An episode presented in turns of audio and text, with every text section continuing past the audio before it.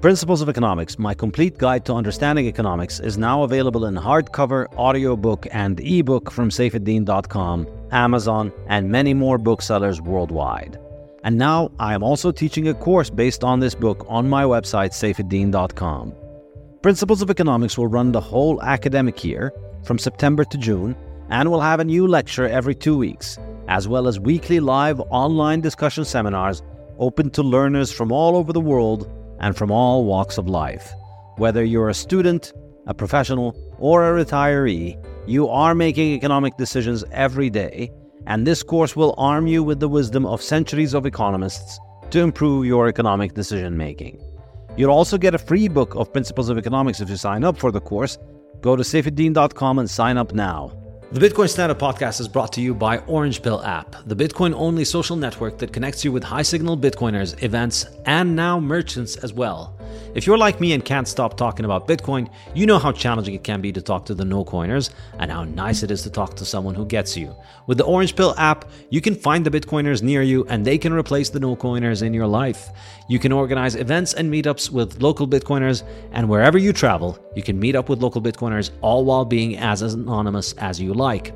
So if you want to build your local network of Bitcoiners, find a Bitcoin meetup or merchants accepting Bitcoin, head over to orangepillapp.com to sign up or download the app from the App Store or Google Play Store and send me a DM so we can get connected.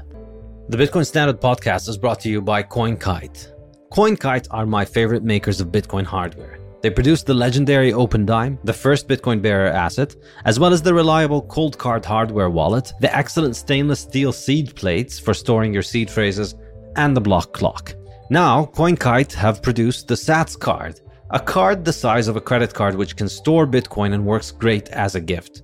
CoinKite have just produced a limited edition gorgeous Bitcoin Standard Sats card, which carries the Bitcoin Standard logo, and you can get it from coinkite.shop slash Bitcoin Standard. Use the code Bitcoin Standard to get 5% off your purchase. This podcast is also brought to you by the Bitcoin Way, your professional Bitcoin IT team offering you personalized, secure, and comprehensive solutions for every step along your Bitcoin journey. The Bitcoin Way offer live concierge service to guide you with your Bitcoin cold storage, running your node, privacy best practices, inheritance planning, corporate strategy, and multi-sig solutions.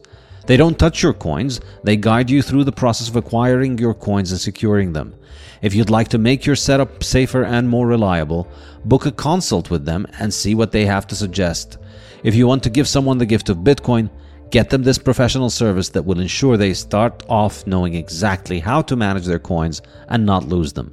Go to thebitcoinway.com and start Bitcoining more confidently.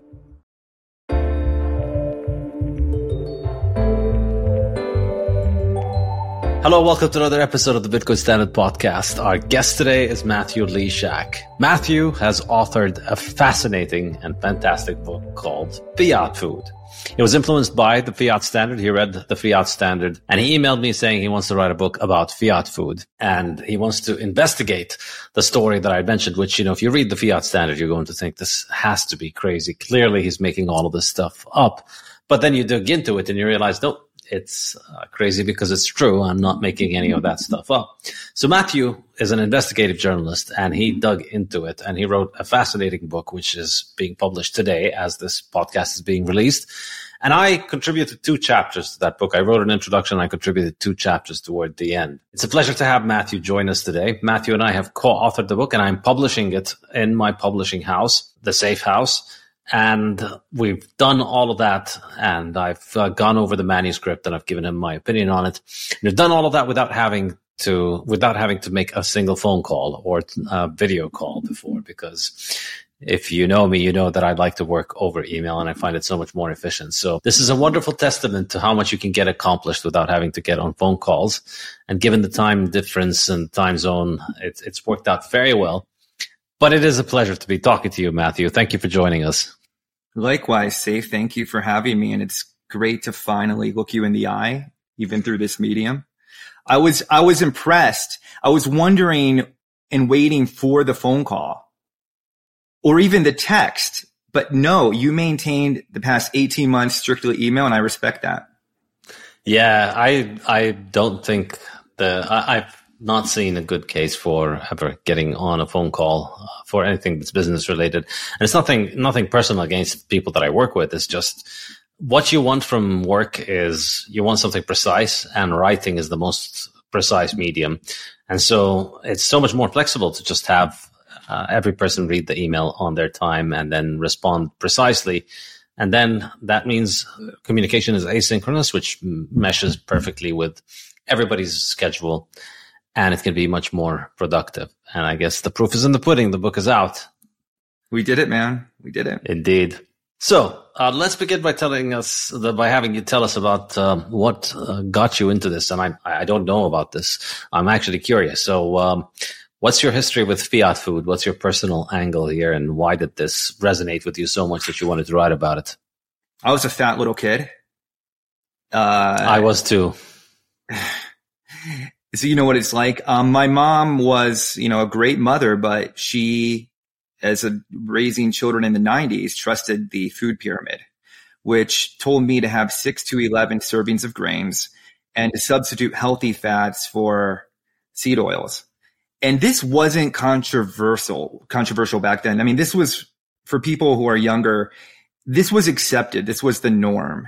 And if you went against it, it was almost as though you were hurting your children. So I'm eating all this real garbage. And at the age of 16, I got cancer. And I remember. Oh, wow. I didn't know. Yeah. That. I remember asking my doctors. I mean, I, and I didn't just eat normal fiat foods. I ate an extreme amount of sugar. I was addicted, a lot of sugar and a lot of everything had seed oils or grains that were just mass produced. There was this whole movement of like the SnackWell movement of these low fat, high sugar foods. And I ate an extreme amount. And I remember asking my doctors, I intuitively as a human realized that I'd done something wrong. I remember laying in a hospital bed and saying, what was the cause of my sickness? And my doctor said, well, it's nothing you did. You did nothing.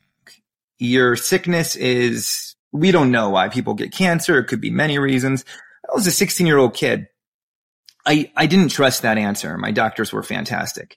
So the question of why has always been in the back of my head. And like a lot of people during COVID, I became cynical of the institutions that I grew up trusting, all of them uh, it was very transparent not to get into COVID, but that we were being lied to by authorities. And it, it was kind of like a jump the shark moment for me because it seemed as though for most of my life, even though I became an investigative reporter, so I covered crime and that was, that was my, my occupation for 15 years. This was something different. I'm used to politicians lying, but this was a mass uh, gaslighting campaign and they it was very obvious that they did not have our best interests in mind. And above and beyond that the profit motive seemed to be the number one priority. And it wasn't it wasn't very hidden. So this led me down to your book. Um, i began questioning a lot of different things. And somebody suggested the bitcoin standard which i loved but it was the fiat standard that really changed me in the sense of i I understand enough about economics. I've had a passion for economics my whole life. And I understood enough about it to realize that you were next level. Like you're I'm not trying to, to blow smoke up your hair, but your, your, a lot of your concepts were different to me. You weren't just reorganizing Austrian economics. You were, you were really, it was a transformational book in terms of not only my ability to understand very clearly what the fiat system was, but new economic concepts too. But it was your chapter on food that kind of made me question you. I'm thinking, man, this guy definitely knows a lot about economics, but this is, uh, this, this is bordering nutty.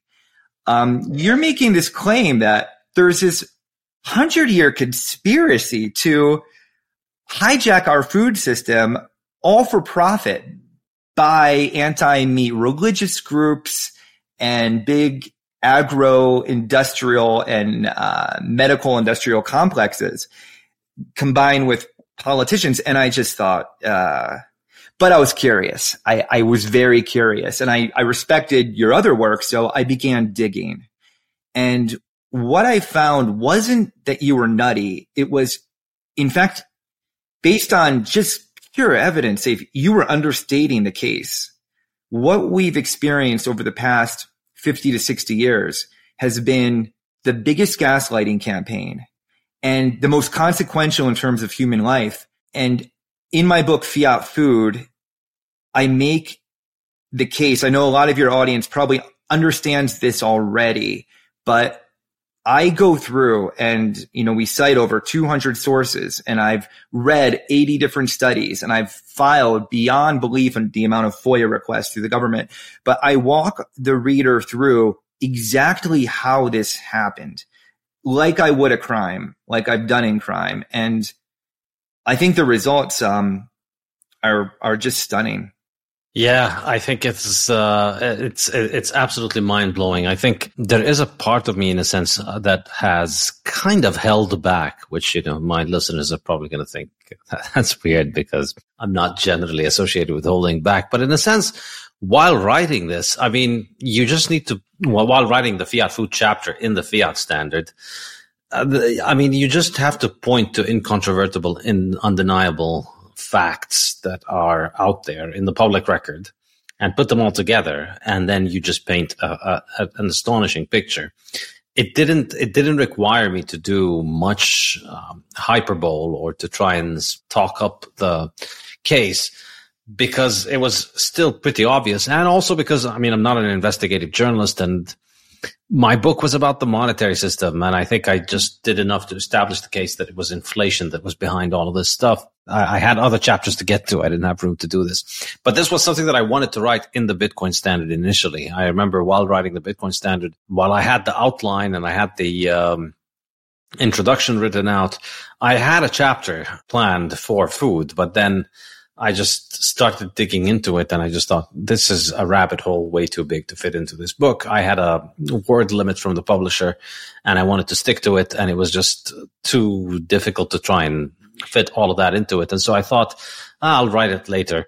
And that was one of the main reasons why I wanted to write the fiat standard because I just had a lot to explain about the impact of fiat on food as well as science and uh, climate science and research and academics and universities. So I thought I would put all of that into one book and that was the fiat food. But yeah, there is just so much out there. In your book, you do an enormous amount of digging into the things that led to this. I think perhaps one of the most interesting ones, which is something that I was not uh, very clear about, is why is it that Nixon went along with the um, suspension of the gold standard?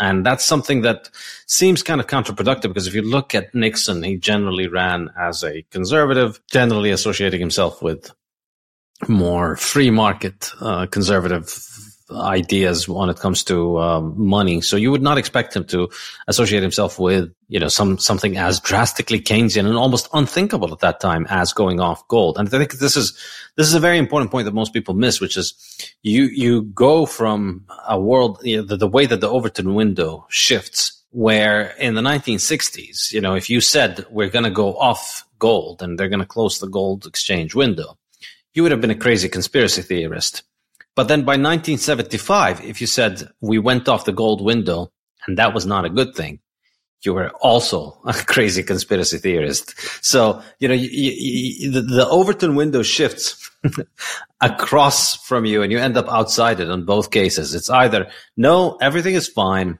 Governments are spending uh, money, but it's okay. And we're going to maintain the gold peg. And of course, we're going to be on gold forever. And only crazy conspiracy theorists think that we're going to suspend gold redeemability. And then you shift to only crazy conspiracy theorists would oppose suspending gold redeemability. So uh, one of one of the most fascinating parts of your book uh, was this discussion about Nixon. So, what was his deal? What changed his mind? Nixon had a thirst for war, and if we we have to kind of go back into what was happening at that time. In 1970 America, we were involved in Vietnam in the Vietnam War, and we had been for a few years at that point. Up until that point, as you mentioned, Kennedy and the predecessors of Nixon, Lyndon Johnson, all affirmed that they were going to maintain the gold standard and the Bretton Woods agreement, which was an agreement that we would always redeem gold at $35 an ounce. other countries would pin their currency to our dollar. But what essentially happened is America overspent. They did not have enough gold to back up the paper gold redemption notes that had been put out. And it was only a matter of time until all it would take was a few countries to begin at the same time trying to redeem these notes to find out that we had committed a terrible fraud on the world. We just didn't have it. We didn't have the gold. Um, so Nixon was faced, and this wasn't entirely Nixon's fault. I mean, the deficits began under the Great Society of, they really began to accelerate under the Great Society of Lyndon Johnson and were, were continued under Nixon.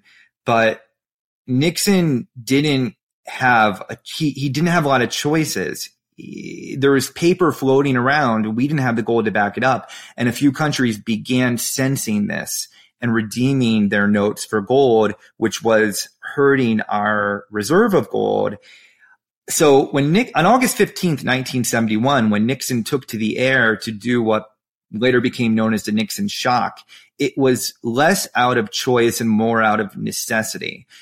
Also keep in mind, he wanted to continue the war. And you'll find that that's a theme with fiat and war, as you, you outlined in, in the fiat standard that without fiat, you, you, without creating money out of thin air, it's very difficult to get war perpetuated for any length of time or resources because the under a gold standard or a Bitcoin standard or any hard currency, you have to have the uh, consent of of the public for war, and the people don't want war.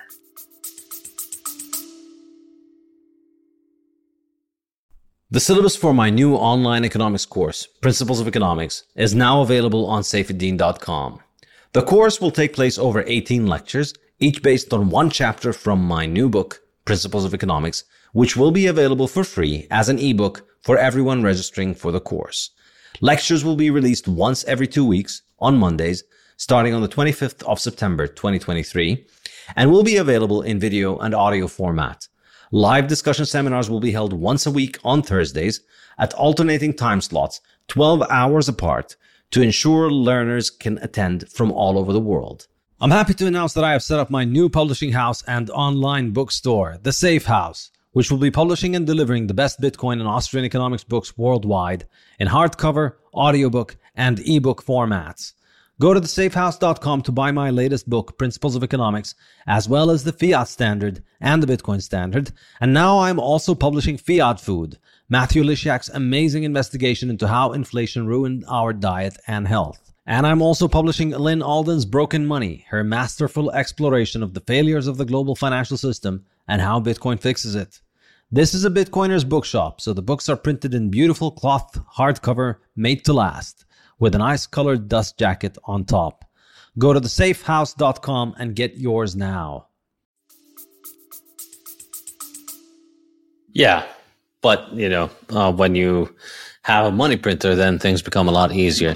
It, it, it should be clear. I think um, a lot of people say Nixon abandoned the gold standard. This is kind of what common parlance uh, is usually says. But to be clear, the U.S. was not on a gold standard before Nixon uh, went off, closed. Technically, what he did was close the gold exchange window. The U.S. was arguably on a gold standard up until 1917, and then they resumed going back on the gold standard until 1921. Sometime in the 1920s, they went off. And if anybody's interested in the history, I strongly recommend Murray Rothbard's amazing and excellent book, America's Great Depression. Yeah. It, it explains this uh, history very, very well. So the US went off the gold standard when they joined World War One in 1917 and, and and and there's a clear definition of what constitutes a gold standard, um, and it means the fact that you can just take your dollar bill, whatever denomination, take it to a bank and redeem it for physical gold. It's a very very clear uh, metric, and this is what's so beautiful about the gold standard. Uh, well, it's a lot more beautiful if you don't know how Bitcoin works, because before Bitcoin, this was very uh, this was very advanced Bitcoin pro- proto Bitcoin technology. Effectively, what was beautiful about it is that it, it was very simple. You had a $10 bill in your pocket and you can just walk into the nearest bank. If you can get physical gold for the dollar, then your country's on a gold standard. That means anybody can walk in and redeem their papers with gold. Now, to be clear, even before 1914, they weren't exactly on a 100% pure gold standard. There was still a lot more notes outstanding than the gold that was held in reserve because banks practiced fractional reserve banking and occasionally and frequently had bank failures and so on. So it wasn't exactly a, a great thing that they had going with the gold standard. It wasn't as good as it could be, but it was good enough that you could still redeem. If everybody wanted to redeem, there wasn't enough gold, but there was enough gold to redeem the money of everybody who wanted to redeem. But that was no longer the case in 1917. But then they went back on the gold standard in 1921, and then the British in um, and, and Murray Rothbard d- d- details this fascinating episode, very important episode in uh, 20th century history. The British had still gone off the gold standard, and they wanted to go back on a uh, on the gold. They'd inflated the money supply. The money supply gone up. They wanted to go back on the gold standard but the problem was they wanted to stick to the old price because they didn't want to admit that they did all of this inflation because, of course, it was all surreptitious.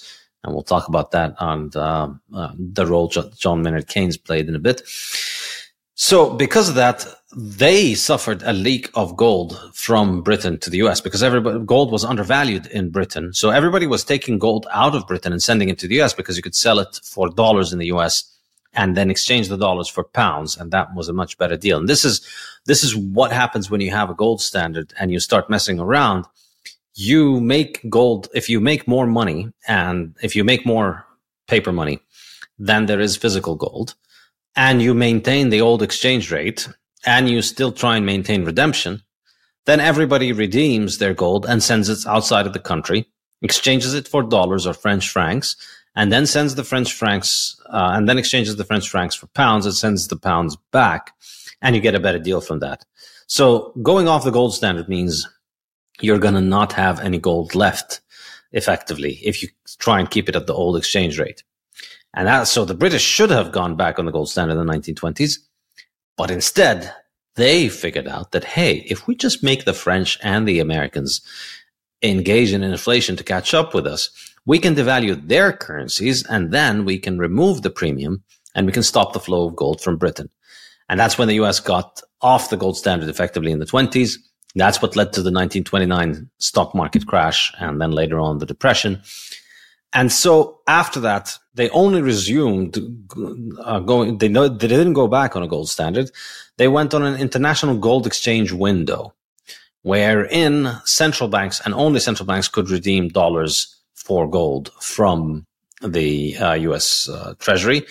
But that offer was only valid up until 1971. And the reason was because as long as you didn't have to, you didn't have to redeem dollars from individuals in the US, then you had a lot of leeway and you could continue to print. And these dollars were used for trade all over the world and all the rest of the world was using them for trading.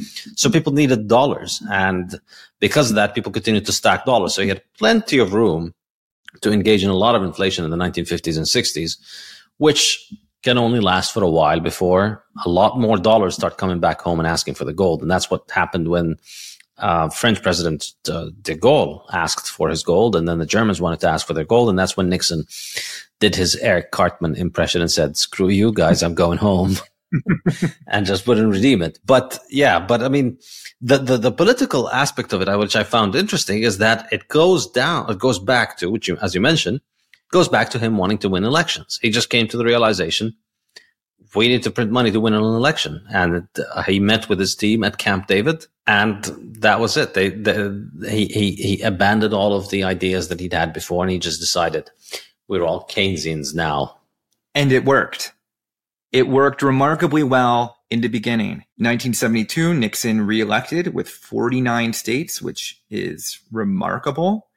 There were there was unanimous, near unanimous applause. Um, suddenly, the New York Times, who had disdain for Nixon, is is all in on Nixon.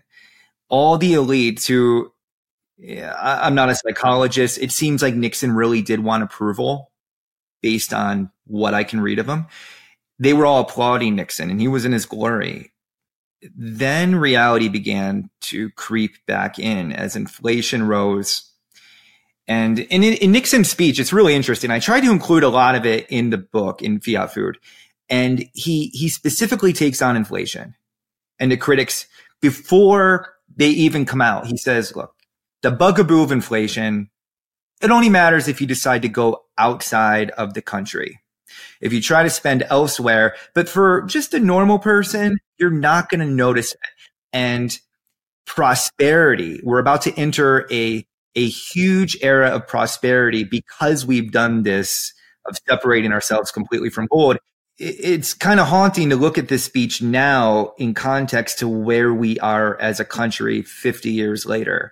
And you can, you can see all these parallels that not and not just in food. Food's what what what i tackle but in everything from architecture to artwork to most importantly i would say the food supply how it's all denigrated along with the the currency that we use. Yeah absolutely ruin the money ruin the world to uh, paraphrase a common bitcoiner saying bitcoiners say fix the money fix the world well fiat's motto is ruin the money ruin the world and it's I, I mean, I, I, have seen this. Um, I, have seen people when I first started discussing these ideas, when I first talk about food uh, in the context of Bitcoin and money.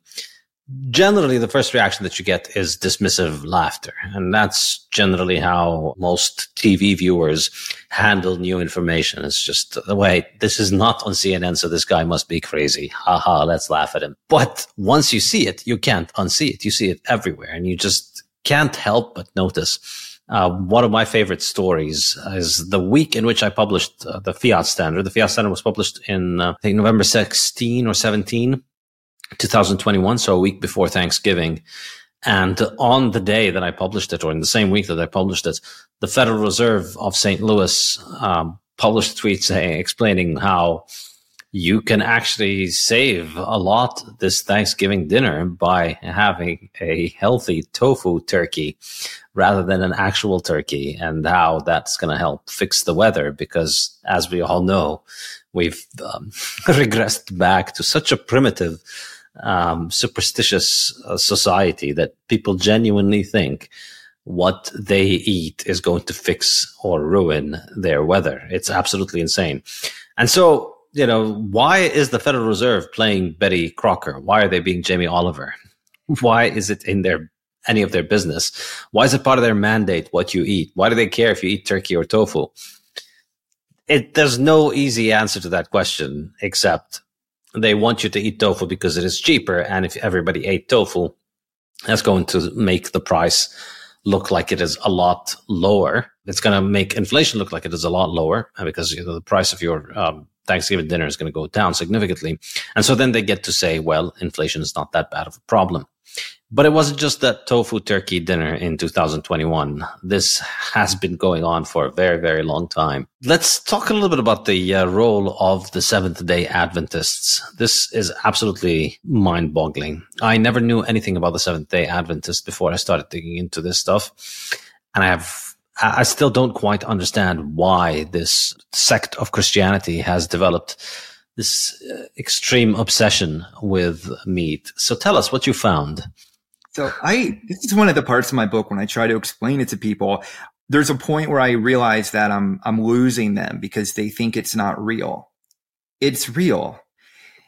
It, it started with this woman named Ellen White and she is a victim of brain damage. Apparently, she got hit in a by by a rock very hard as a child in the head and was in a state of near coma for a period of time. And then when she woke up, she began having visions from God. And these visions from God, they they explain God explained to her that sex and masturbation essentially were the root of all cause, all disease, everything wrong with the world. I mean, it's a list. And she started the Seventh Adventist Day Church. And what caused carnal desires was meat. And this wasn't, this, this sounds very wacky to us today. This was a very prominent belief. And she had somebody named, um, John Harvey Kellogg, who worked for, for her and they became very close. And she tasked him with trying to find a food that would both nourish people and most importantly, prevent them from having carnal desires. And that's how he invented uh, cornflakes. And arguably it, it worked really well. But if you want to know a little bit about John Harvey Kellogg, he was a celebrity doctor of the day. He gave speeches. He wrote books. He was, he was huge. It's hard to find an equivalent of John Harvey Kellogg today. And this was a man who in his books and in his private practice would advocate putting carbolic acid on the clitorises of young girls to prevent them from masturbating, use cages, uh, surgery without anesthesia, all because he was a firm believer that everything, I mean, the list of diseases he attributed to masturbation was intense. Everything was due to these carnal desires, which was the result of meat. So the whole point of this religious sect was to bring about the salvation of man through killing their sex drive through food. And I would argue that he was remarkably successful in doing so if you look at today's current rates of uh, fertility, where we have everybody eating cornflakes every morning for 50 years. And now suddenly the human race has become uh, much less fertile. But they became, the Seventh Adventist Church didn't just uh, keep their beliefs inside their religion, they then infiltrated all these government agencies. So the ADA, the American Dietetic Association, is an offshoot of the Seventh Adventist Church. And in my book, in Fiat Food, I have the lineage down. I, I show how it's John Harvey Kellogg and then all these different proteges of his are now running our dietary system. And it's not a small amount. Right now, um, Loma Linda University, which is the main university that does, comes out with these bullshit dietary studies. It's the main nutrition, uh, science where that generates studies advocating vegetarianism and, and the evils of meat to the and, and, to the tune of where they they've gotten 165 million dollars in, in in government grants to conduct these studies.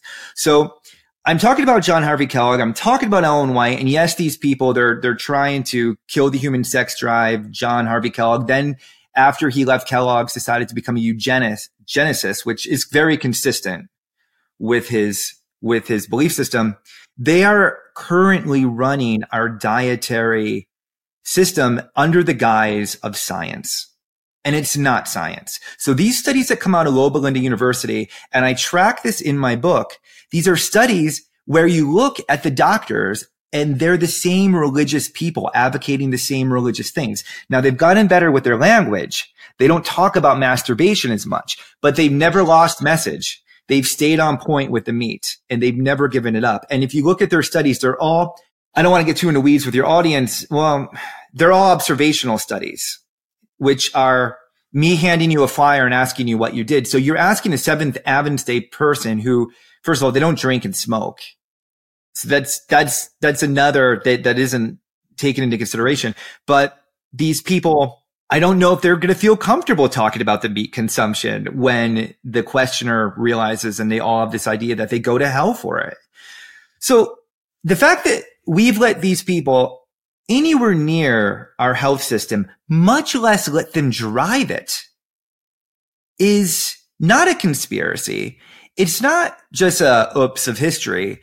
I would say it's responsible for untold deaths and destruction. And it's something that needs to be addressed. And you brought it forward to my attention in the fiat standard. And when I looked into the money flowing from government agencies into Loma Linda University to conduct research that only reinforces their already preconceived religious doctrine, which is all it is. It it just makes you want to scream and say, because you've had these conversations and you'll say, people hear you eat meat and they'll say, whoa, what about this study? No, no, the study is an observational study where you're asking a bunch of Seventh Adventist Church uh, people, conducted by the church. It's not science. So because it's on PubMed does not make it science. And trying to get this through to people, there's so much noise and they've, they've scattered so much doubt into the public ether that sorting through it became pretty, pretty consuming for me in context to, to getting the book to have clarity. Yeah, it is absolutely mind blowing when you think about it because there's, I mean, for most people, they just have this idea that, well, somebody in a position of authority talks to you with a firm voice, then, you know, they're in the position of authority. That's, um, um, some argue this is the main fun, the main thing that you learn at school and all of the math and geography and stuff is all just, uh, it's just filler. It's, they're just tricks to, uh, condition you into this state of mental obedience wherein whenever anybody says something, you know, if they're in the position of authority, you listen to them. And so just people, people just assume that there, if there's an American Dietetics Association, then those people clearly must know what is best when it comes to the issue of food. If there's an American Heart Association, then those people must know what's best um, when it comes to your heart. And they don't. These people, as you mentioned, they are a religious group, and it's it's absolutely amazing. You know, people talk about um, America being a secular nation, about the separation of church and state, and even most religious people are happy about the idea of the separation of church and state because they think mixing church and state is bad for both. And I can definitely see the case for that. And yet this thing, this religious view has managed to seep into these institutions in a way that is absolutely mind boggling. And you do a great job of detailing it because it's very well documented. You don't have to look and dig very deep to see the connections. These things were established by specific people with these specific mandates, and they've never shied away from this, and they've never uh, come to any kind of conclusion that is in any way different from this. They, that there's never been any kind of open inquiry about this that had concluded, well, here's a bunch of studies that say maybe you should have some meat because it's good for this it's good for that. It's always just here's why you should reduce your meat. Here's why you should have soy. Here's why you should have cornflakes. Here's how you should have this. And it's just advertising, but it masquerades as uh, impersonal, uh, dispassionate, objective science, sadly. And I, I find this in all realms of nutrition science. It's, it's, it's in two vectors. It's the religious component and then industry. And in terms of industry, it's these large companies funding nutrition science. So there, the, the amount of neutral science that comes out into the mainstream and people who've trusted these institutions, they trust data, they trust experts. And we've been inundated and gaslighted now for 50 years about saturated fat, cholesterol. I mean, one of the arguments I have in my own head is whether a lot of these people are evil who perpetuate what are known lies. I mean, you look at somebody like Ancel Keys and he knew the data was in front of him. He knew about cigarette smoking being bad. He, he understood he had this data, but he drove the idea that saturated fat, the fat found in meat, linking it to high cholesterol and saying that that was the result of heart disease. If you want to go back you can look at that seed and I would, I would argue that it's responsible for more death and, and destruction of the human race than potentially any person who's ever lived. And his ability, it's, that's the other thing. It's like you, when I was doing research, you find the force of personality, how key that is, how somebody like John Harvey Kellogg or Ancel Keys, these were very, uh, John Harvey Kellogg walked around wearing a white suit with a bird on his shoulder, like humming and singing. Very charismatic characters. Ancel Keys was a narcissist on the level, an unbelievable level. And, but he was able to, in, in a vacuum of leadership, he was able to step in and push these ideas onto the public that really caused untold damage. And so when I think were these people evil, I, I mean, I think it's really more about once you understand that we are an end to a means, a means to an ends on their profit, then it's a lot easier to understand how it all works. Every step that these, whether it's industry, the medical complex, or the Seventh Adventist Church and our government, all these steps are in their benefit whether it's to reaffirm the religious beliefs for the salvation of humanity, to drive profits for industry, or to mask the effects of inflation and to keep the most powerful thing that's ever been created in mankind, which is a fiat money printer, giving, giving them unbelievable power by being able to access the wealth and productivity of an, of the, the wealthiest nation that's ever lived. You'll see that every step of the way, it's never to empower people it's to empower them. And once you can see it through that spectrum, suddenly it all begins to make more sense. And it sounds less like a conspiracy then. And it's just separate people really acting in what they perceive as their best interest. Yeah, I think with the uh, Seventh Adventist uh, Day crowd, I think it's um, it's just religious zealotry gone yeah. wild. I think none of these people really think of themselves as being evil. None of these people is out there to make people suffer. Um, they were heavily influenced by the visions of Ellen White and uh, Lenna Cooper. Lenna, I think that was her name, who was the other uh, major figure in, in, in, the church. And so the, the, they got these ideas and they ran with them. So you can sort of see how, it, you know, the religious um, mind can be hijacked by this because if you venerate authority, if you think this is ordainedly divine, uh, or divinely ordained, then you're going to, you know, it's, you could get very wrong. And we see examples of religious extremists doing all kinds of crazy things all over the world. And they don't think of themselves as being evil. In fact, they think of themselves as being righteous.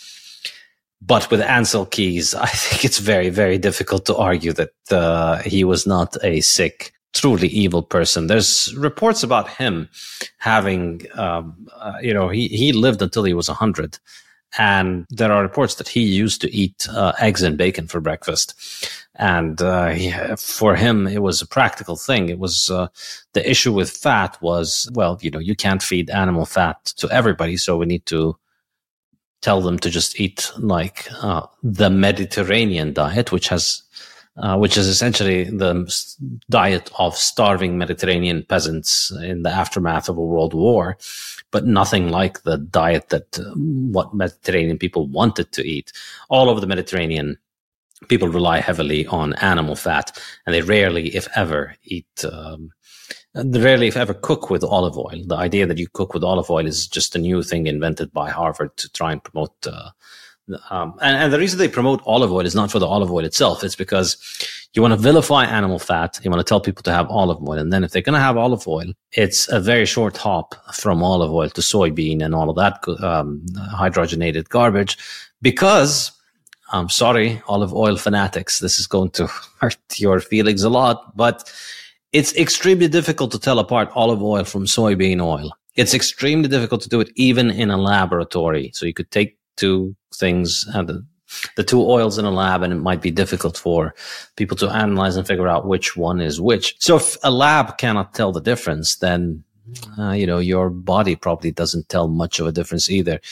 Um, no such problems with ghee or tallow or butter uh, they can very easily tell them apart from um, industrial poison. But um, Ancel Keys, I think the work that he did is absolutely astounding. He, you could make a case for him being the person who has caused the most deaths in human history. I think there's a strong case to be made there because he was extremely pivotal in uh, pushing this idea and, uh, you know, he had a soapbox of Harvard University to promote his ideas. And it just uh, it, it took off. And until today it's it's astonishing. People cite his seven countries study until today as if it is something authoritative when it is an astonishingly bad study. It's, it's, it's a great example of how not to do statistics. So um, tell us more about Ansel Ancel Keys and what you found while digging in on him uh, well, he was uh, a a paid shill in large part, but it wasn't the money that it seemed like motivated him. And it's hard to get in the mind of somebody. It, he craved fame. And when he came up with his diet heart hypothesis, look, a 12 year old could read that study, I'm convinced, and understand that his seventh, seventh country study and understand that it was faulty. Like it, it wasn't, it wasn't science. It was something else. But again, the force of personality, he was able to go to the American Heart Association. Now keep in mind, put ourselves back in that situation. I believe it was 1950 that Eisenhower had a heart attack. And previous to that, I mean, heart attack, some doctors would go their entire practice without having a patient who had a heart attack. It was very rare. But when the president had one, it shook people and heart attacks began to, to happen. And there was this, this race to find out what was the cause. And he had this idea that it was saturated fat, which caused high cholesterol, which caused heart attacks. And he it, it was it's very apparent that he went and conducted research to validate his belief. And through force of personality was in he looked like a great doctor. I mean, there's I don't know if you've seen the videos of him. There's videos of him doing demonstrations. Like he looked authoritative and it's he he spoke authoritatively. He was a very good personality in that sense he shows up at the American Medical American Heart Association, who had just the previous year said Ancel Keys' study about the diet heart hypothesis, n- not enough research on it, and uh, hat tip to Nina Teicholz. She she outlines this pretty well in her book, uh, The Big Fat Surprise. But he gets appointed to the board despite having zero experience in cardiology, or nutrition. He just doesn't have, there's no credentials for him in these, these areas. And he's able to persuade them within one year to state and validate his diet heart hypothesis. And this diet heart hypothesis, through his proteges, became American food policy. You know, people might not understand this or might find this crazy, but there was a period where people just knew what to eat they didn't they didn't they didn't need to buy books. They didn't need to, to buy fiat food. They didn't need to buy to listen to you. They they actually just knew what to eat. They didn't they weren't confused. Um, but now for the first time they were being told what to not eat. And that was meat. And the effect of this, it's it's just hard to overestimate. And then it grew worse. So every time the government since the American Heart Association, I believe in 1962, first said we should limit our consumption of saturated fat found in meat. Every time they came out, it was always in one direction less meat, more grains until we climax, I believe, with the 1992 food pyramid, which is, I would argue, a complete recipe for metabolic destruction. Six to 11 grains. Don't eat a lot of, like, I think, I'm pretty sure saturated fat was lumped in with sugar. Yeah and as as the very top of the pyramid. And I remember as a teenager, you. But th- this was not 1992. This was um, uh, 79 or 80. 80, 80 the dietary guidelines came down. The food pyramid, I think, climaxed in 92. That's when, that's when we began telling people exact portions. So at least in 1980, it was vague. The nutritional guidelines posted in 1980 didn't give us exact amounts. Suddenly in 1992, we're told, and that's what spurred this whole low fat atrocity of a movement, which was you, you SnackWell cookies. So if something was high sugar and there were pamphlets that came out recommending if you're hungry for meat, eat gumdrops. This was coming from our authorities. This was coming from the highest minds in America. And in doing so, it had this ripple effect across the whole world. And it resulted in complete devastation of our health. And my, I, you look, it, it, doesn't take a it doesn't take a nutritionist to look around. I don't I don't know if you have a Walmart in Beirut, but you've been to America. You go in line. People are sick. Everybody is fat. People aren't fertile anymore. You you got to look around and wonder what changed. When did it start? And you could trace it from 1980 to now and just see a complete collapse. And it's, it's just, it's astonishing. And when I lay this argument out in my book, when I dug into the research, you just find out that all the institutions that we had grown up trusting and having faith in, they all monetized us. We became products. And when you can see it like that, it, it just, it comes into line and it's just, it's beyond disturbing. And I, I'm want, part of the reason I wanted to write this book and I felt like it was important was, I mean, we got to start punching back because reality is there. And I feel like once you can really punch through somebody's cognitive dissonance and you just plant that one seed, say like you did with me in your chapter on food and fiat food, all of a sudden you see things for how they are. You walk into the grocery store and you look at the middle aisles and it, it's no longer food. You see what it is. You see that it's, it's, it's garbage. It's not fit for food. It's, it's, it's, it's loosely, should be loosely defined as food. Yet we all have, we've gotten to this point where when you and I are in a social circumstance and it comes up, which is always a fun time, and you try explaining it to people, you're the one that sounds crazy for stating that we're basically eating a diet that has been popular with humanity for thousands of years up until about 50 years ago. The psyop is impressive. It's incredible.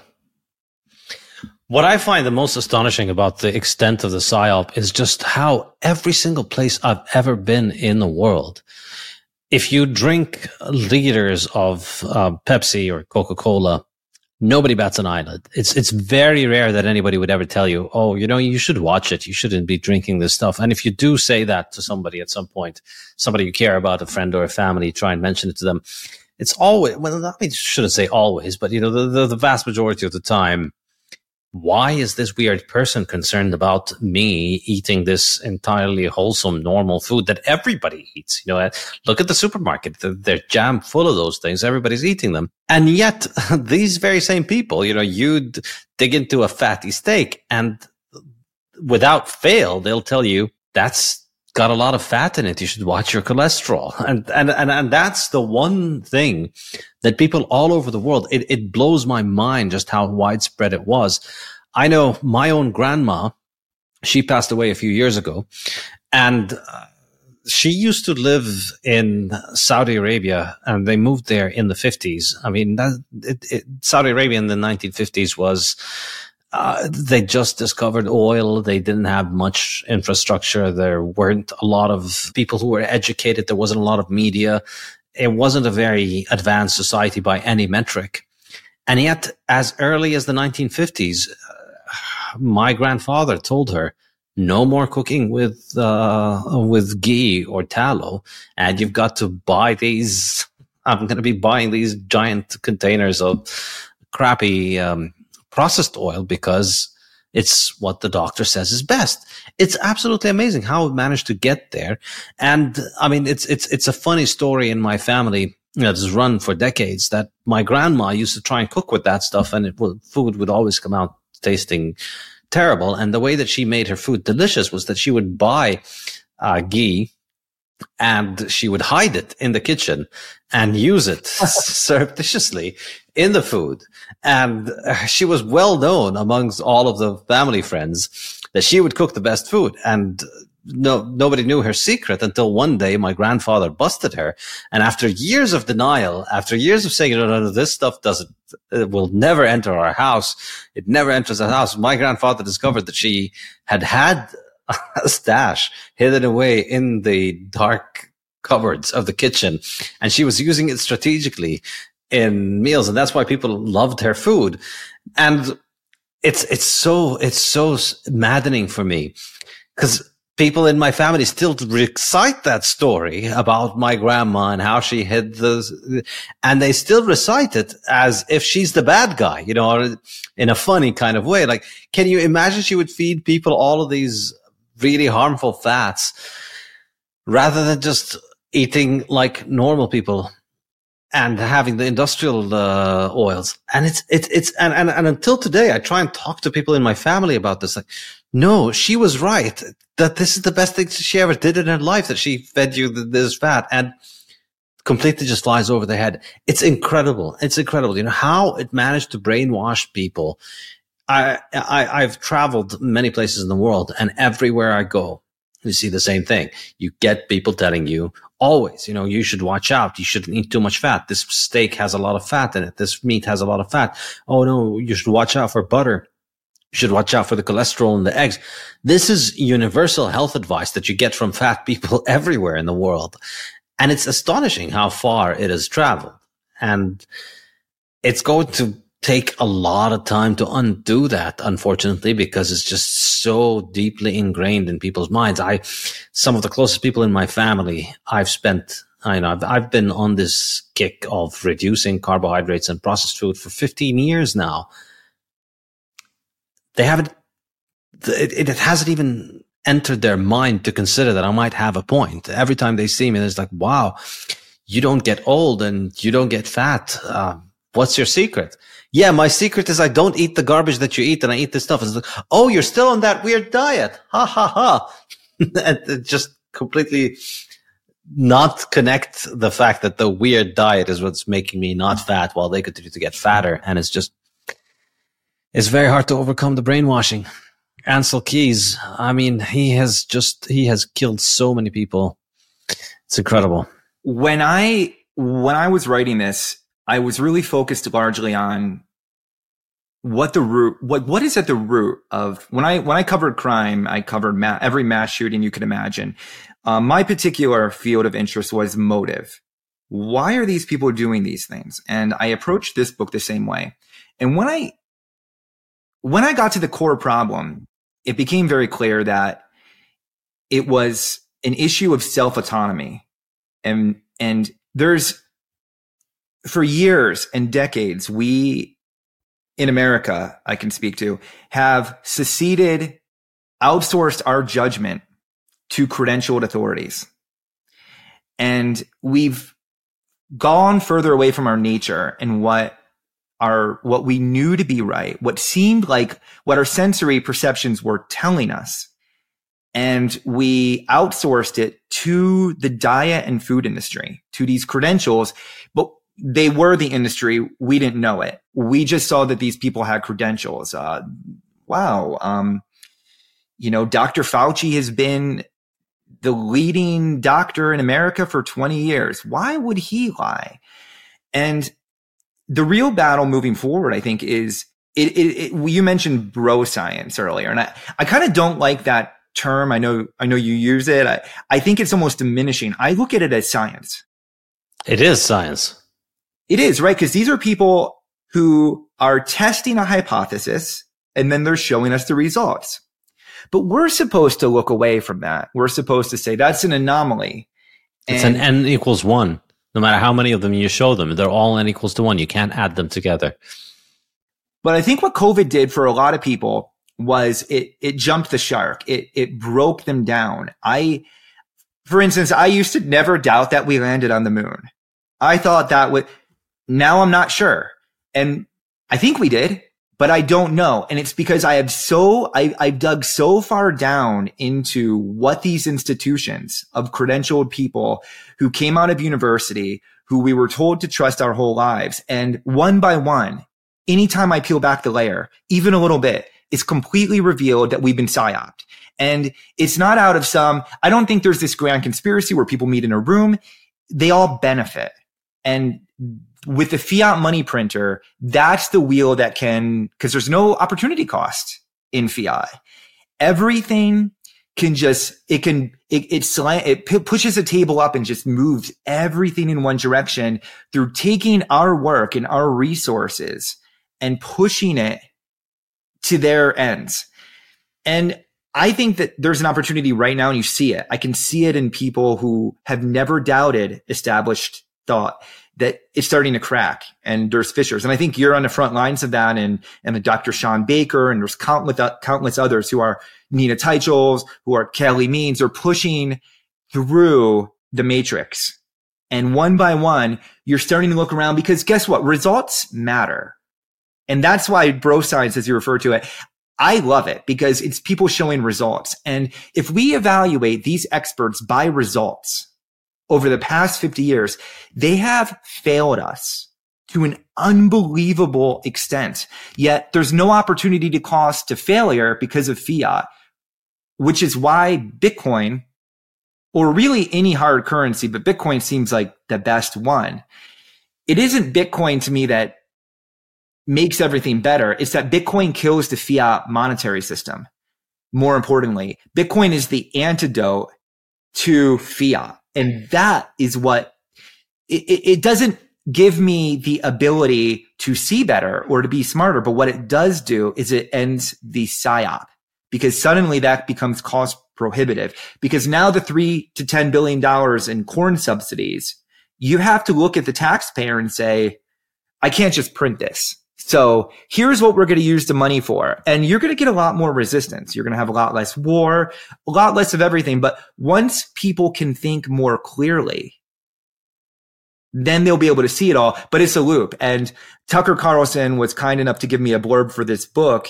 And he had a, he had a great blurb and it, it was about how you're eating this food that makes you unable to think clearly and it perpetuates a system of being able to, uh, to, to be able to have continue to have food that makes us docile. Yeah, absolutely. I think that was very, very astute summation of the book. That um, um, the reason people continue to eat garbage is because they are unfortunately cognitively compromised by all the garbage that they're eating that they can't figure out that they're eating garbage. It's it's the malnutrition that's making you think this garbage is food and uh, snapping out of that malnutrition and eating proper food, you'll immediately realize, oh, wow. It becomes easier to realize things because your brain starts working rather than uh, living in a fog, basically. Um, but I think it, it, it's good to tie things together. We started off with the kind of um, individual stories, and I think uh, we should be we we should uh, clarify that there is a an overarching theme and an overarching thesis, both to my chapter in the fiat standard and to your uh, work uh, in the fiat food book, which is that it's it's not just that a coincidence happened where this strange small little sect of Christians managed to hijack it with a bunch of Harvard scientists and a bunch of food uh, companies. They had serious wind in their sails. They had serious um, institutional uh, reasons for why these ideas succeeded over such a long period of time. And, and that is inflation. And that is inflation. And, and it's, it's, it's a twofold, um, it's a twofold boost. It's like, uh, on the one hand, you're devaluing people's money. And this is, I think, the, the, the crux of my thesis in the fiat standard. And I believe you carried it forward and illustrated more in, in your book, which is on the one hand, inflation is taking away your purchasing power. So your paycheck is going uh, uh, to be able to buy you fewer things or lower quality things. And so that necessitates that you need to start looking for cheaper alternatives to the food. On the other hand, where's that purchasing power going? It's not just getting burned. Somebody's getting it. That inflation of the creation of the new money is redistributing the wealth back to people who are essentially connected to government. So on the one hand, you're losing the ability to buy the things that you want to buy. On the other hand, the government is gaining the ability to shape your reality in all kinds of ways, which it could not do before the fiat money printer. When you kept your purchasing power, they could not have criminals like Ancel Keys and the Harvard Nutrition Department have their criminal ideas in every living room on TV, on every newspaper, in every medical journal, in every medical association. You could not do that without having the financial means of inflation. It's a little bit like war. And in a sense, it is war. It is a war on your mind that there are no bullets being fired, but you are getting killed slow. It's, just, it, it, it's, it's shocking for me to be laughing at this, but it is, it is a war on your mind. And, you know, these universities, mainstream media and the agribusiness, they are very adamant on continuing to press uh, this viewpoint on everybody. And the reason they can do it is because of its uh, inflation. And this is why I think the term fiat food is extremely astute and extremely um, applicable. And I thank, I, sh- I should remember, we should have probably done this in the book. I just remembered it recently, but sh- we should have thanked uh, Michael Goldstein, Bitstein, my very good friend who came up with the term fiat food on Twitter um, many years ago. I think it's a very astute term because it's not a coincidence that uh, people on fiat monetary systems end up eating garbage. They are being impoverished. They can no longer afford, afford the food that they and their ancestors have always sought and desired. And their government is becoming richer, and the government is being able to use that money to influence them, to tell them that you shouldn't be eating this food. You should be eating that food. You should be eating the cheap stuff. So uh, my contention in the fiat standard, and I would welcome anybody to challenge me on this. I've published the fiat standard almost two years ago. I've not had a single person write a, a rebuttal of this thesis, which is I argue modern nutrition science and modern climate science are garbage pseudosciences whose only rationale, well, maybe not only, but whose main rationale is to justify you cutting down on things that are becoming expensive because of inflation. You have to eat every day and you have to consume energy every day. That's where inflation is felt. You buy your shoes, you buy your shoes, you know, once every few months or once a year or once every couple of years. You buy a couch once every five years. You buy a house once every 20 years or so. But the real pain of inflation is felt on a daily basis if you're uh, with the food and with the fuel because every day you need to well almost every day you need to put gas in your car. Every month you have to pay a um, utility bill for your electricity and for the gas and for all of these other essential sources of energy that we have that without which we wouldn't have our amazing uh, lives that we have today. And we'd go back to living precariously in the jungle struggling to survive every winter. So it's no coincidence that nutrition science wants you to stop eating the meat that is becoming really expensive and to substitute it with garbage that is cheap. And it's also no coincidence that climate science somehow realizes that the way that we can fix the weather, not that there's anything wrong with the weather, the weather has always been like this. There's nothing new under the sun at all, but somehow we can fix it if you just stop consuming these forms of energy that require constant consumption and just went back to the lifestyle of a sixth century peasant relying on a windmill. So when, you know, you get to grind your grains when uh, the mill, when the windmill, when the wind blows and then it turns your windmill and then you can process your food. this is, this is, this is the way in which you can hide inflation. And this was laughable when I was first writing about it in 2019, 2020, when I would talk about this, when I'd give talks about it, I'd get a lot of skepticism. But after 2020, after 2021 in particular, it's becoming very difficult for people to deny this. The way that all establishment, fiat establishment people, basically all of the people that benefit from inflation continue to very, very, very persistently, annoyingly, invasively insist that you must reduce your consumption of meat and you must consume your you reduce your consumption of um, fossil fuels is just way too fishy to be coincidental. That that that's not scientific. There's nothing scientific behind it. And every time somebody tries to just cut down on eating their garbage and start eating actual human food, they feel so much better. It becomes very, very difficult to um, deny it. And so, you know, if anybody's listening here thinks that um, nutrition science or climate science are anything more respectable than utterly idiotic and corrupt pseudosciences, I would welcome you to come and join me on a debate uh, in this uh, podcast to discuss this. Well, obviously, I shouldn't make it an open invitation. I reserve the right to saying no if I think you're a complete idiot who's wasting my time. Uh, but I won't say no if you have credentials, um, because then no matter how much of an idiot you are, it's going to be fun. But if you don't have credentials and you're an idiot, it might make for a waste of my time. So it's not an open invitation, but still, you know, preferably if you're credentialed and you want to argue that nutritional science is not a criminal, idiotic pseudoscience, please uh, be my guest. 1970, Ancel Keys was in his prime and Seventh Adventist State Church was very big, but 1970, these ideas were still niche.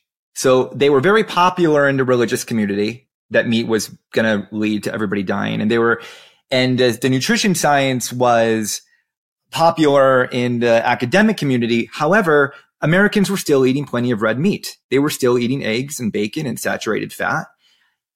When Nixon decoupled completely at that point because because you're right. I mean, it wasn't we weren't in a true gold standard, obviously, but there was still a restraint on the amount of spending because of the Bretton Woods Agreement.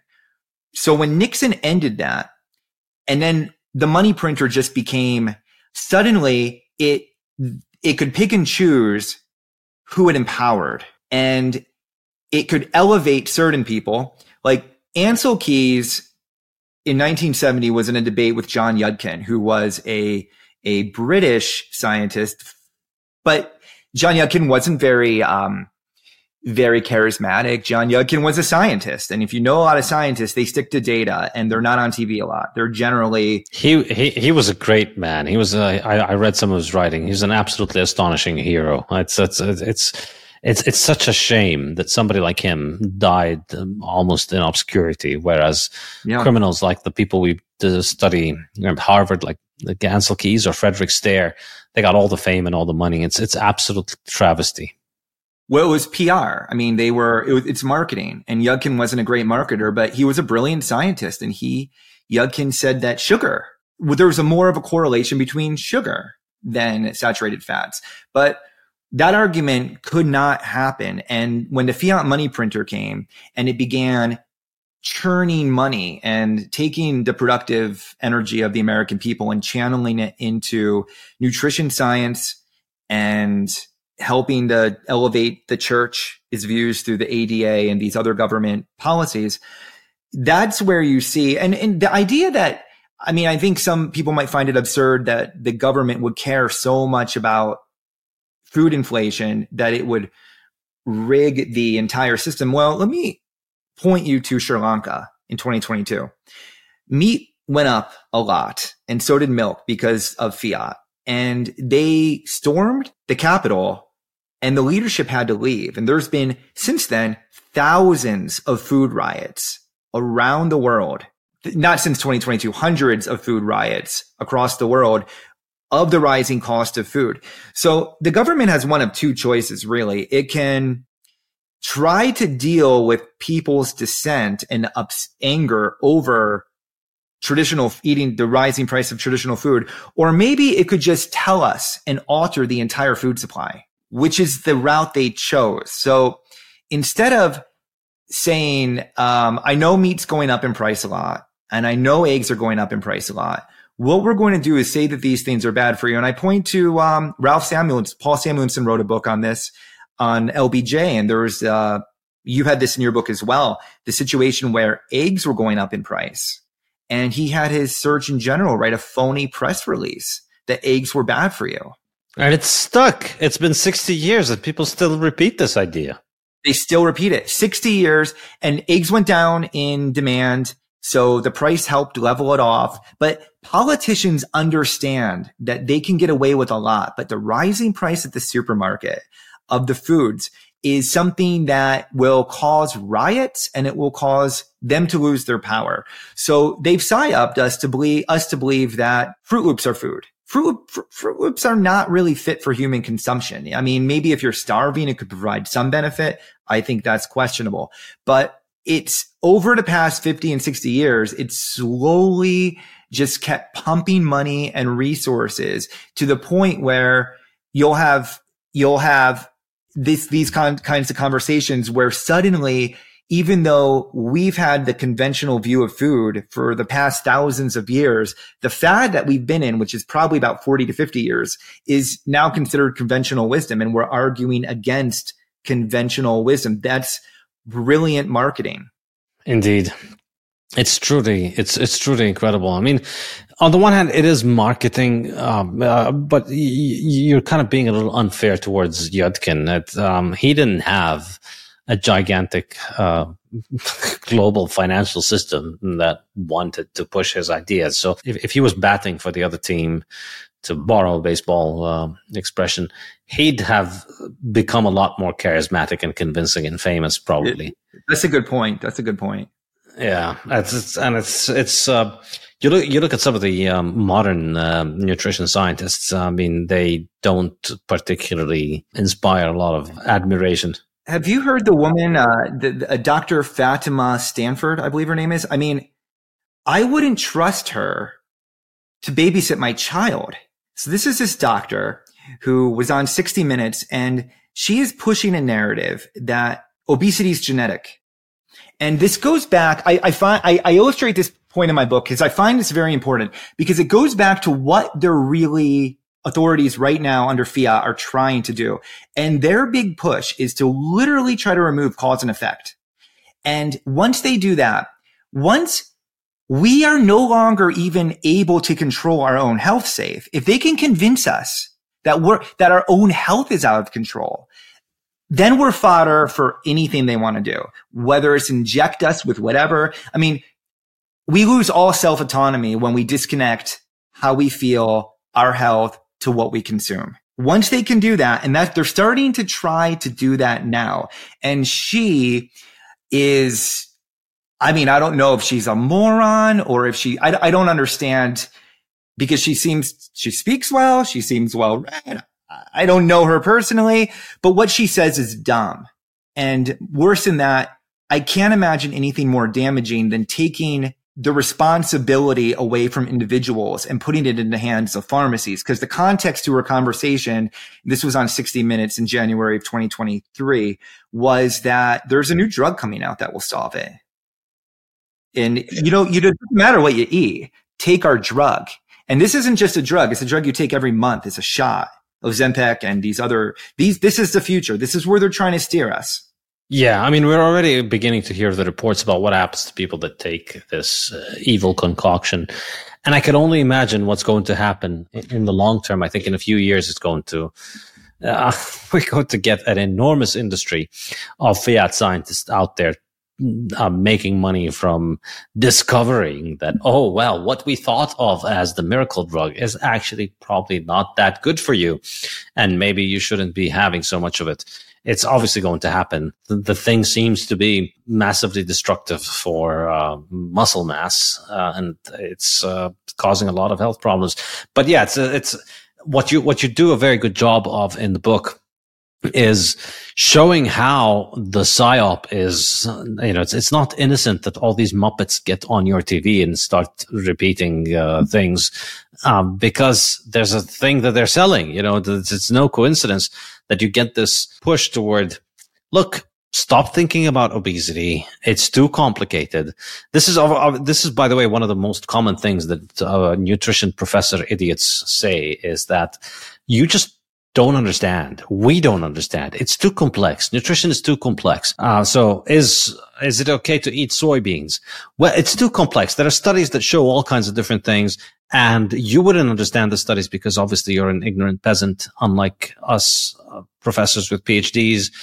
And so leave the studies to us and just take the important conclusion for you is that you should eat everything in moderation everything in moderation, which is one of the dumbest ideas um, that you could ever hear because you know everything in moderation. Well, what does that everything include, and what is moderation? So, how much hay should you eat? How much cattle feed? Um, how much dirt? How much cocaine every day? How much alcohol? Uh, what uh, what constitutes moderate consumption of alcohol? Uh, what constitutes moderate consumption of hay? Well, there are endless questions to be asked about those things. And the idea that you should try things in moderation is without doubt some of the dumbest advice you could ever give to anybody, particularly because the morons who give this advice, you know, when they tell you eat everything in moderation, they include things that are highly, highly addictive, that are engineered to get you to become addicted to them. The processed food that comes in uh, shiny plastic packaging in your supermarket that's not just there. Uh, you know, it's not some old grandma recipe to make those things happen. These things have been concocted in labs by food scientists who have figured out the exact best combinations of salt, fat, sugar to get you completely hooked. And so if you tell people, yeah, go ahead, you know, try everything in moderation, you know, if you tell told somebody to go try everything in moderation and that everything included cocaine, they're going to get addicted to cocaine. If you told them to try, you know, have have regular doses of this thing because it is, uh, you know, in moderation. Well, you just need to define moderation as being an enormous number. So, in the food pyramid, um, moderate consumption of grains is, as you said, six to eleven ratios of grain a day, and with meat It's you know, it's a, they don't even ask you to eat meat. They tell you should eat um, proteins, which uh, for me, I think that's another psyop. I think when people started calling it protein rather than meat, that's how you end up eating soy and uh, beans and garbage that is more uh, suitable for cows to eat than for us. So you get people to believe in, uh, you get people to think that eating meat is just uh, one way of getting your protein rather than the most uh, perfect and ideal food for you as a human being. And then they're getting a few dozen grams of uh, meat every day on average and getting a bunch of grains uh, for their protein and then a bunch of grains for their energy. Well, that stuff is highly addictive. They're going to get enormously addicted to it. And then when they get addicted to it, it's going to be pretty nasty because they're not going to get addicted to the healthy stuff. Meat isn't addictive, but processed grains and processed food and sugary stuff is very addictive and people are going to fall for that and they're going to eat enormous quantities of it. And it's going to be extremely, extremely, extremely difficult for people to moderate. Some people have, you know, they have, they're born with good metabolism and they can get away with eating garbage for a very long time. Um, you know, think of people like supermodels and professional athletes um, they're like the worst role models you could have. These people were born having won the genetic lottery, and they could eat garbage all the for decades and not suffer many problems from it because their metabolism is perfectly healthy and they can uh, handle it. But eventually, it catches up with them. And eventually, and, and, this is the really dark side of it, which we discuss in, uh, in, in, the podcast I had with Dr. Cate Shanahan, who wrote a great book called uh, Deep Nutrition it's intergenerational. So you may be healthy, you may be a supermodel uh, or uh, an elite athlete, and you can get away with eating anything. But then if you eat garbage, your kids are not going to be like you. And so you see this very commonly. A lot of, um, you know, great athletes grow up in poverty, grew up in poor countries, in places where they didn't have highly processed food as, as a regular staple in their diet. And so they grew up a lot healthier. And now their kids, you know, their kids are born rich uh, in um, rich places where there's a lot more access to that stuff, and their kids end up being uh, nowhere near as um, good as athletes as they are. It's it's it's a common thing that you see, and then it catches on. Oh, oh you know, gets worse and worse with each generation. And the sad, really a depressing thing about it is that Kellogg was right. Just because he was uh, deeply criminal in what he did does not mean he was wrong. He was right. Meat does give you lust. Um, but that's what being a healthy, normal person uh, is. You, you have sexual desire because you're healthy, because you're meant to recreate. Um, if you didn't have that, you wouldn't be here. You only have it because every single ancestor of yours had it and they had it as an over you know this was it was an urge that was so strong for them that they managed to act upon it have a child and take care of that child well enough that that child was then able to have a child and on and on and on so for many generations you come from a very long line all of us that are alive today come from a very long line of people who had sexual desires. It's just what we as humans have. And he's right. If you eat processed garbage, if you eat cornflakes, you will kill that sexual desire. You will become infertile. And if it, you don't become infertile, your kids will. And if they don't, it'll be their kids. You're not going to get away with three, four generations of eating highly processed garbage and still end up with healthy um, offspring. Somewhere along the line, either the line is going to end or somebody's going to wake up and start eating proper food and then they'll start having children again uh, healthy children and you know life would get back to normal. And what interests me in in trying to unravel when i read your book first the first time was that it wasn't that i needed to necessarily learn new things. That that wasn't my biggest challenge. My biggest challenge was i needed to take away the psyop. I needed to learn, like I needed to unlearn a lot of the faulty things that I've made uh, uh, assumed to be premises in my mind, axioms that I then built further knowledge off of. And when you really look at nature and you understand that nutrition derives from nature and you see how unnatural all these authorities, like we talked about Dr. Stanford, I, I mean, uh, unbelievable woman. She, she all in that same month, uh, all in that in, in the same short period of time when she's advising that obesity is a result of genetics. These this entire psyop, you could see it all, and I I, I outline it in Fiat Food in a chapter. How it all at the same time, all the media changes their talking points about obesity. First, so if we thought obesity was one thing for hundreds and hundreds of years, suddenly we're all wrong. New data. We're not smart enough to understand it. And it begins by us ignoring these people and trusting ourselves and trusting our instincts and thinking about nature and our place in nature. And I think that's the foundation for how we have a healthy life individually and as a society. And that's why, you know, say I like, I love that you, I mean, Fiat Standard really changed my life. Like that book, I, I didn't just read it and try to understand it.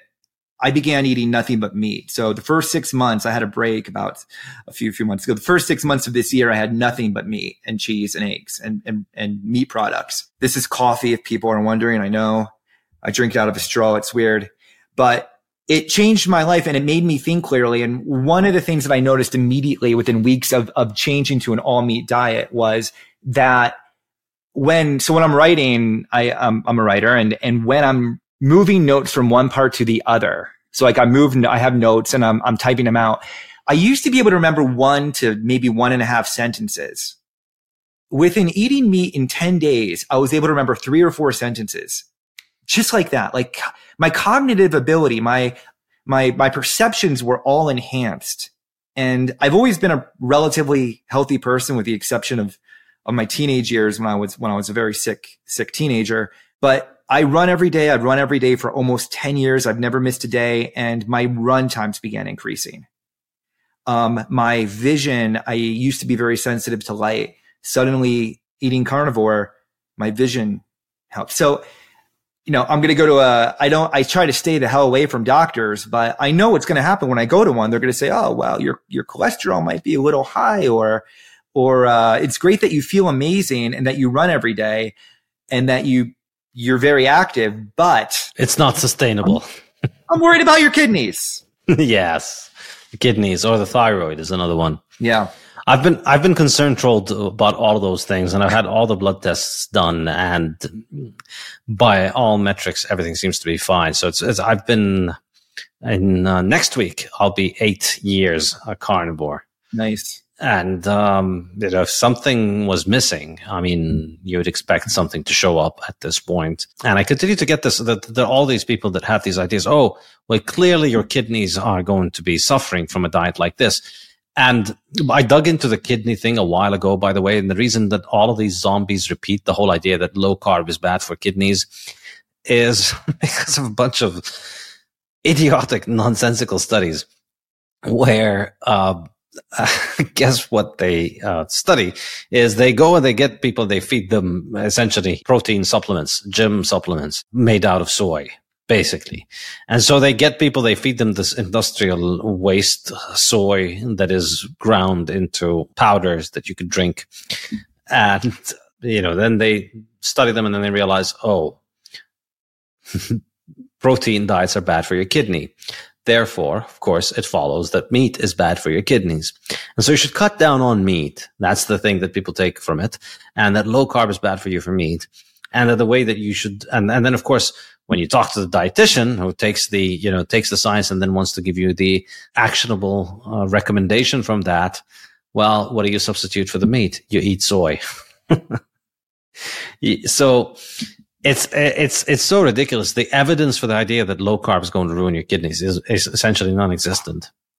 And all these people are just sugar addicts who don't want to think about the fact that uh, their addiction is not actually good for them, and so they just cling to these fantastic stories wherein, in their world, you know, they're actually taking care of their health by engaging in daily sugar addiction where they have eight to 15 hits of sugar a day, have hits of sugar with every meal and then twice between meals all day long. They're just consuming sugar all the time. And apparently that's how you maintain your kidneys in good shape.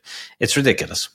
Do you, you've been doing this eight years. Have you found that your cognitive ability has improved and your oh, oh absolutely i i wrote my three books uh, on carnivore and i think um, I, I don't think i would have written them before like i never had the kind of time preference and focus to be able to sit down and focus on doing something so long term. So I, I, from, from the time when I was in school, my school teachers used to tell me that you're a good writer, but I was always so jacked up on sugar that uh, I could never sit my, sit down and write something uh, worthwhile that was worth reading.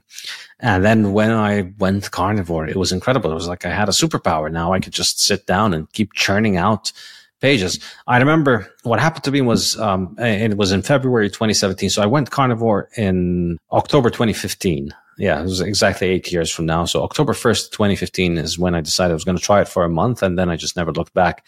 And then it was, uh, February 2017 where I thought I'd, I'd, already started writing and thinking about writing. And then I decided, uh, you know what, uh, now I need to just set myself a goal and, and and like moving from the mentality of wanting to do things versus planning how to get the process in place so that you get things done was a huge uh, life changer because I was one of those um, low focus people who drifts around from one idea to the other without a very clear actionable plan of how you want to get this done. But then once I start focusing a lot more, you figure out, all right, I don't need to have uh, goals about what I want to achieve. I need to have processes of how I want to achieve things. And then, you know, I start plowing the earth and then crops will come out of it rather than just sit and fantasize about what the crops that I want to, uh, what are the crops that I want to have. So I remember it was in February where I decided I'm going to be writing a thousand words a day. Could be articles, could be blog posts, could be book, whatever it is. I'm just going to be writing a thousand words a day. And uh, that was Bitcoin. At that time, Bitcoin was, um, occupying my mind share quite a bit. It, and so I decided I'm going to start writing about Bitcoin and initially started off thinking, well, you know, I'm going to write a brief book that I was going to sell on Amazon. But as soon as I started and, um, it, was, it was it was something incredible that I'd never felt before. I just had this ability to focus and produce a lot of work every day. I would just sit down and write and write and write. And um, I remember this was February 13 when I started um, working on the Bitcoin standard.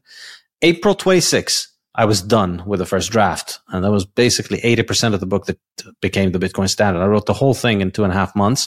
Obviously, you know, I'd, I'd had a lot of ideas that I'd had developed over years. I had some parts of it that I had written before, uh, as you know, some of these uh, low focus uh, projects where I want to write something and then I write three pages and then it's uh, it goes nowhere. Or write five pages. Some of these I imported into the manuscript. Uh, but I wrote the whole thing in about two months and a half. And there's absolutely no way that uh, Sugar Addicted Me could have gotten that book done in uh, not even a year, let alone two months. It's definitely the meat. Well, I, I also, before you know, before we and I wanted to let you know I appreciate you starting your publishing house because this is a book I've published with major publishers, Simon and Schuster, Scholastic, Harper and Collins, Harper Collins, but I knew that this topic would not find reception in a mainstream publishing house. So when I reached out to you, I did so not knowing that you thought of even considering your own publishing house. And when I pitched you this idea, I'm just very appreciative that you are starting a publishing house and that I have a venue outside of the mainstream where we can get these ideas out out there. And I, I guess I was also kind of curious if you don't mind discussing like what your what your purpose was in because you have a lot going on. You have your lectures, you have your books, and now you're working with uh, El Salvador, giving some guidance there. So, what was your in terms of your time, opportunity cost, and time, your reasoning for wanting to start your own publishing house and all that involves, which is time consuming? Well, the reasoning um, it, it, just came about because I wanted to self-publish my second and third books, uh, the Fiat Standard and Principles of Economics. And in retrospect, I mean, I think I had a very positive experience with Wiley. Uh, I mean, they didn't censor the Bitcoin Standard. There was a lot of wild things in the Bitcoin Standard, and you know, the the editor read it. He thought it was a great book. He loved it. He wanted to publish it, and like he'd leave some comments saying, you know. you're going to get crucified over this. I hope you, re- I hope you have a thick skin. Like, yeah, I know. Um, you know, when I'm talking about Keynes or I'm talking about uh, modern artists or something like that. Uh, but he, I, I, must say, like it wasn't, um, it, it, wasn't that they were censoring me or that I thought I couldn't uh, get away with it. But I just thought I'd like to keep the rights for the book uh, my own. I'd like to be able to print it whenever I want, wherever I want. And this is really the best thing about it. With self-publishing, I can just control the, the, rights. I can sell rights for translations. And I think in the long run, it's going to work out better uh, to just have this uh, editorial freedom over the books, which, you know, things in my life are, uh, a lot more functional than they are sort of premeditated and planned. So I wanted to self-publish. I go with this uh, service called Scribe, which helped me publish the Fiat Standard, and they did a great job. They went bankrupt recently, but now they're revived, so they couldn't publish my Principles of Economics because they were going through uh, bankruptcy. But I ended up doing it on my own. But I still recommend uh, people to work with them, check them out. I don't know how um, they're going to be different now, but it was still a positive experience. They handle the process for you wherein you know just send send them a manuscript and they handle the publication, the printing, getting it on Amazon, getting it distributed, and so on. So they did a pretty good job with that. But they um, they they recommend that you have an imprint. They need to have an imprint. Um, it's self published, but you know you should have an imprint. You should be publishing under an imprint. So I just thought I'll make my own imprint, and um, I just thought of the name the Saif House because it's funny. It's, people will get it. It'll stick in people's minds. And I just went along with it. And then I published the Fiat Standard and then I published the Principles of Economics. And in the back of my mind, I started thinking, well, you know, I'm already publishing these. I've already got fulfillment centers in Europe and in the US that handle fulfillment of those books. And I've got relationships with printers. I should start considering publishing other people's books. And that's around the time when you emailed me out of the blue. And I was, it was already uh, happening. And I think it's a great uh, thing. And I'm also uh, publishing um, now. I'm publishing a copy of um, Lyn Alden's book, uh, Broken Money. So she's publishing it with Amazon, but uh, Amazon they only have the glossy uh, hardcover, and she liked the um, cloth hardcover, which is how I make uh, made the Fiat Standard and Principles of Economics. So I'm going to make uh, as with you, like you you'll publish on Amazon where people can get the paperback and the hardback from them. But then if they want the you know the the low time preference built to last uh, cloth cover that looks really nice on the bookshelf uh, then uh, you can come and get it from the Saif House directly. Fantastic. And pre-orders are available today i believe correct? Yes they're going to be available today as this is published and the book should be delivering in mid to late october. Great. Yeah. I've been looking at the comments as they've been coming through. It's it's distracting how because uh, some of them are great. Yeah and a lot of them are are mentioning the uh the I I would term the it's interesting because the environmental the seventh Ave, seventh Advent State Church I always have issues saying that has really been co-opted and and combined largely with the growing environmental movement. They all have and it's by mutual cause and it's I mean look I don't want to well I don't global warming is obvious it's it's very much a religion I mean, it's it's a faith based in the same way that the church's philosophies were, and it's pseudoscience made to justify their preconceived notions. I remember being around in the early 2000s when the models came out, and I was kind of worried. I thought, "Wow, this is terrifying." But like everything else, when ni- 2007 arrives and I'm not underwater, nobody apologizes or explains why the model was wrong. We just have a new model that's even better. I, I just will give credit. To, I give more credit to these uh, end of world people who always schedule the apocalypse after their death. I mean, if you're a smart con, that's what you do. These people like Al Gore and Greta, it's just, it's not smart. Like that's not what you do. Yeah. Recently, Greta had to delete a tweet where she tweeted something in, I think it was in 2016. She said in the next 60 years or uh, 2018, she said in the next five years and then, uh, like a week before that tweet hit five years, people were starting to retweet it, and then she just deleted it.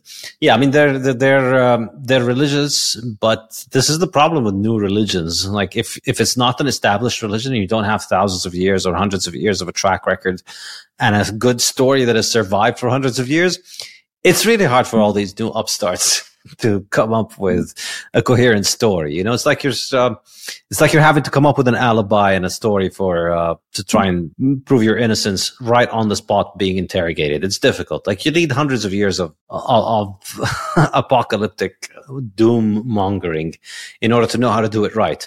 Um, I mean, it's worked out for. Um, Al Gore, obviously, he's become a billionaire by scaring people from this uh, uh, insane hysteria. But yeah, we are not underwater. The polar ice caps have not melted. The sea levels have not risen. The weather continues to weather. Uh, that's just what the weather does. Sometimes it rains a lot. Sometimes it rains a little. Sometimes it's too cold. Sometimes it's too hot. It's perfectly, everything is perfectly within a normal distribution, pretty much. Um, very few outliers and and the notion that anything catastrophic is happening is becoming more and more ridiculous to more people. I think uh, it's now been about a year, actually. Actually, I think it's this week. It might be a year exactly since I asked on my Twitter somebody to come on this podcast to debate me on the contention that we are in a climate crisis because of carbon dioxide emissions, and nobody will stand up to that. And it's amazing. I mean, the, these people will ask you to give up the fuels you need to survive for the winter in favor of some obscure woo uh, energy source that they think maybe might sometime maybe happen.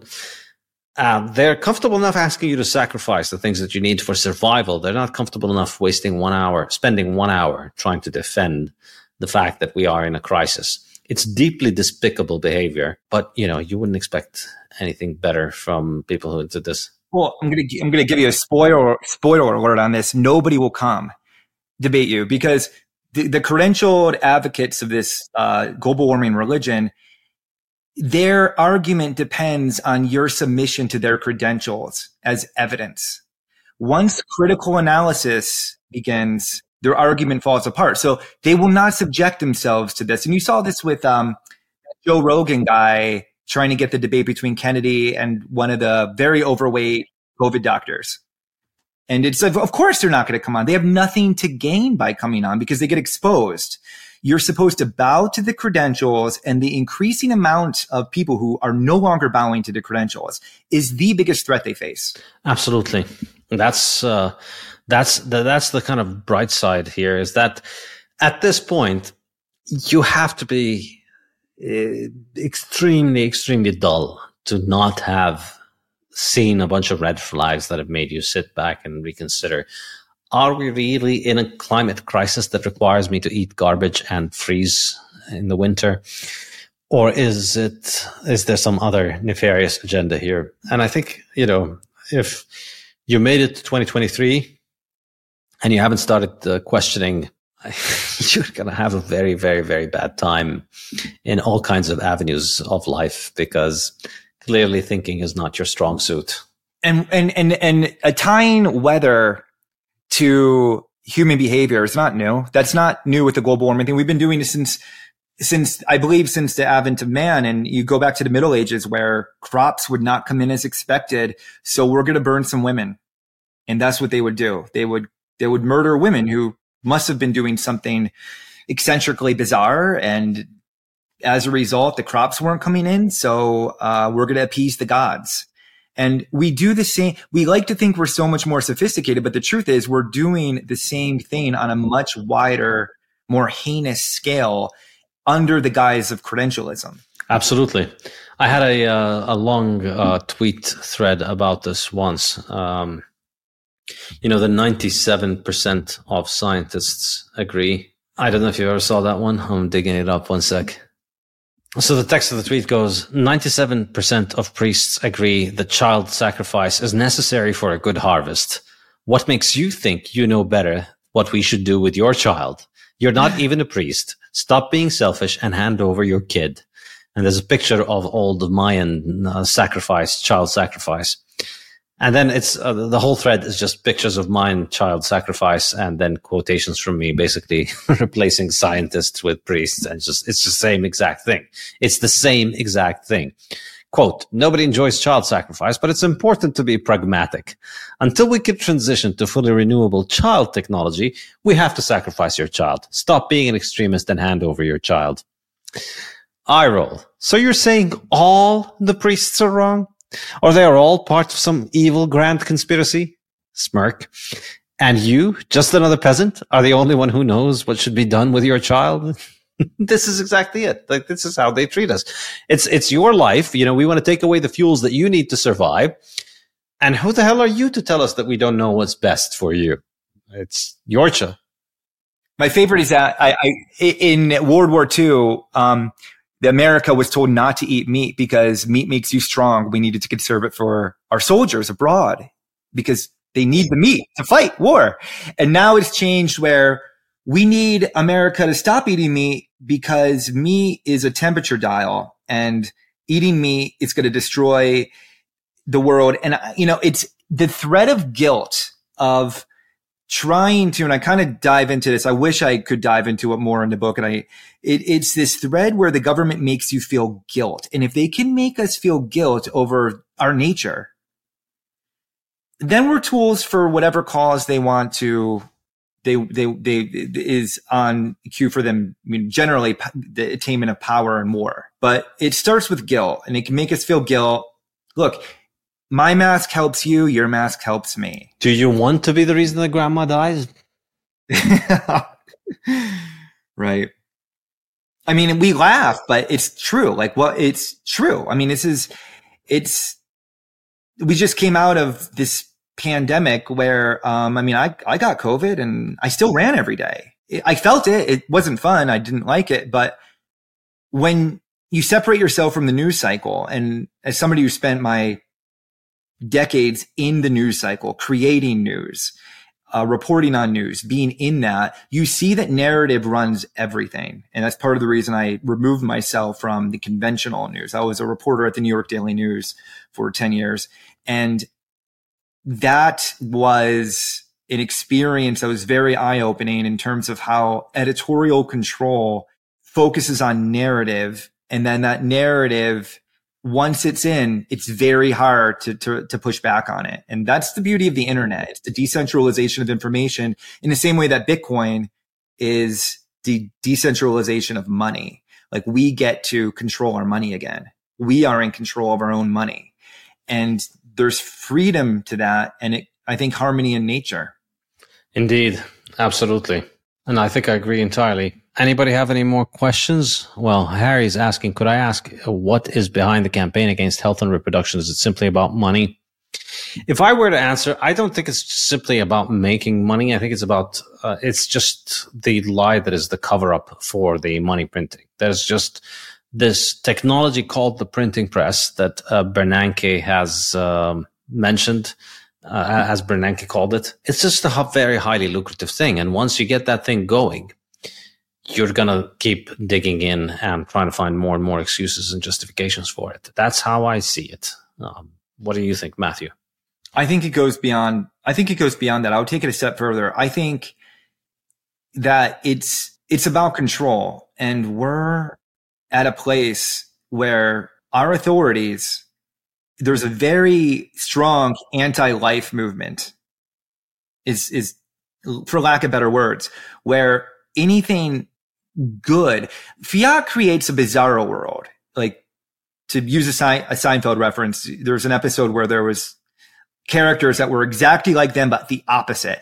And there's fiat creates an upside down world where life where good up is uh, good is bad, bad is good, everything's sort of goofy. And I look at this all as this movement by a segment of our authorities to, through our own guilt as a tool, have us just relinquish more and more control because that's the only direction this has gone. So when they're saying don't have more children, um, I have four daughters and I can tell you having a family makes you look at government different and people trying to control you differently. It's, I can't explain it. It's just something that happened when I had kids, but suddenly you become very protective. And I think again, it's in line with nature and they're trying to, um, not to sound like a cliche, but the amount of the extent they'll go to maintain their power has no limits. Yeah.